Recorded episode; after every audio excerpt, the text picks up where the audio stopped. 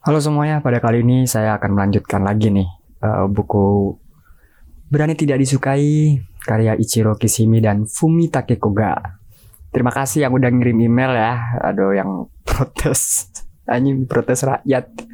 Banyak banget untuk uh, disuruh melanjutkan buku ini. Ya, ini aku lanjutkan sebelum berangkat kerja. Selamat mendengarkan. Semua persoalan adalah tentang hubungan interpersonal. Pemuda, tunggu dulu. Apakah kau harus membiarkan perkataan itu lewat begitu saja? Yang bisa dilakukan seorang manusia untuk menyingkirkan masalahnya hanyalah menjalani hidupnya seorang diri di alam semesta ini. Apa maksudmu? Kalau kau hidup sendiri, bukankah kau akan merasa sangat kesepian? Filsuf, tapi kesendirian tidak membuatmu merasa kesepian. Kesepian adalah mengetahui bahwa ada orang lain, masyarakat, dan komunitas di sekitarmu, namun merasa benar-benar dikecualikan dari mereka. Untuk merasa kesepian, kita perlu orang lain. Artinya, hanya ada konteks sosial seseorang menjadi individu. Pemuda, kalau kau benar-benar sendiri, artinya kau hanya ada dirimu saja di alam semesta, kau tidak akan menjadi individu dan juga tidak akan merasa kesepian. Filsuf, kurasa konsep rasa sepi itu sendiri takkan pernah muncul. Kau tidak akan membutuhkan bahasa, dan logika atau akal sehat juga tidak ada gunanya. Tapi hal semacam itu mustahil.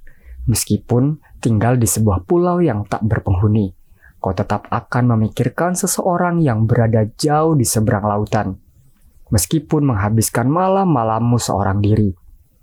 Kau akan membuka telinga lebar-lebar untuk mendengar nafas orang lain. Selama selalu ada seseorang di luar sana, kau akan terus dihantui rasa sepi. Pemuda, tapi kau bisa saja mengungkapkannya dengan cara yang berbeda seperti ini. Kalau se kalau seseorang bisa hidup di alam semesta ini seorang diri, semua masalahnya akan sirna. Bukan begitu? Filsuf. Secara teoritis ya, Adler sendiri bahkan menegaskan lebih lanjut. Semua persoalan adalah tentang hubungan interpersonal. Pemuda, bisakah kau mengulanginya? Filsuf, kita bisa mengulanginya sebanyak yang kau mau. Segala persoalan adalah tentang hubungan interpersonal ini adalah konsep yang bersumber pada intisari dari teologi psikologi Adler. Kalau semua hubungan interpersonal menghilang dari dunia ini, dengan kata lain, kalau manusia hidup sendiri di alam semesta dan tidak ada orang lain, segala macam persoalan itu akan hilang. Pemuda, itu dusta. Tak lebih dari sekedar teori akademis yang menyesatkan. Filsuf, tentu saja kita tidak bisa tidak tentu saja kita tidak bisa tidak memiliki hubungan interpersonal. Eksistensi manusia dalam esensinya yang paling mendasar mengasumsikan keberadaan manusia lainnya. Hidup terpisah sepenuhnya dari orang lain pada prinsipnya mustahil. Seperti yang kau indikasikan, dasar pemikiran kalau seseorang bisa hidup seorang diri di alam semesta ini secara logika keliru pemuda. Itu bukanlah isu yang sedang kubicarakan. Tentu, hubungan interpersonal boleh jadi adalah satu masalah besar.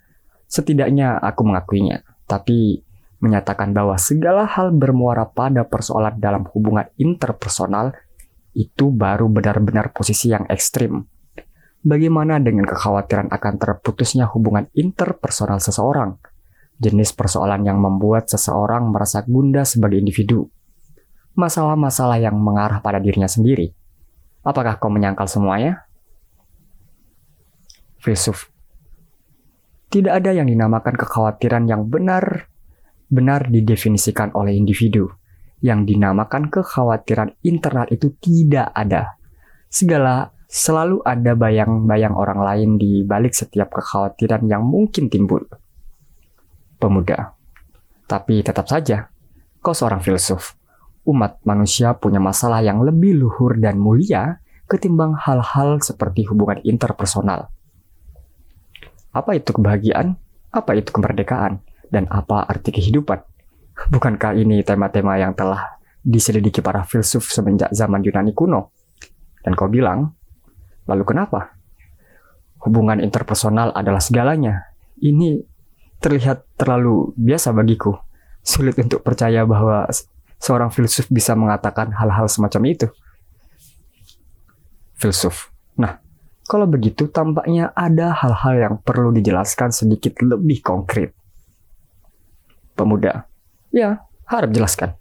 Kalau hendak memberitahuku bahwa kau seorang filsuf, kau harus benar-benar menjelaskan banyak hal. Kalau tidak, ini sama sekali tidak masuk akal. Filsuf. Engkau begitu takut dengan hubungan interpersonal, sampai-sampai akhirnya membenci diri sendiri kau sudah menghindari hubungan interpersonal dengan membenci dirimu sendiri. Penegasan ini membuat seorang pemuda terguncang hingga jauh ke lubuk hati.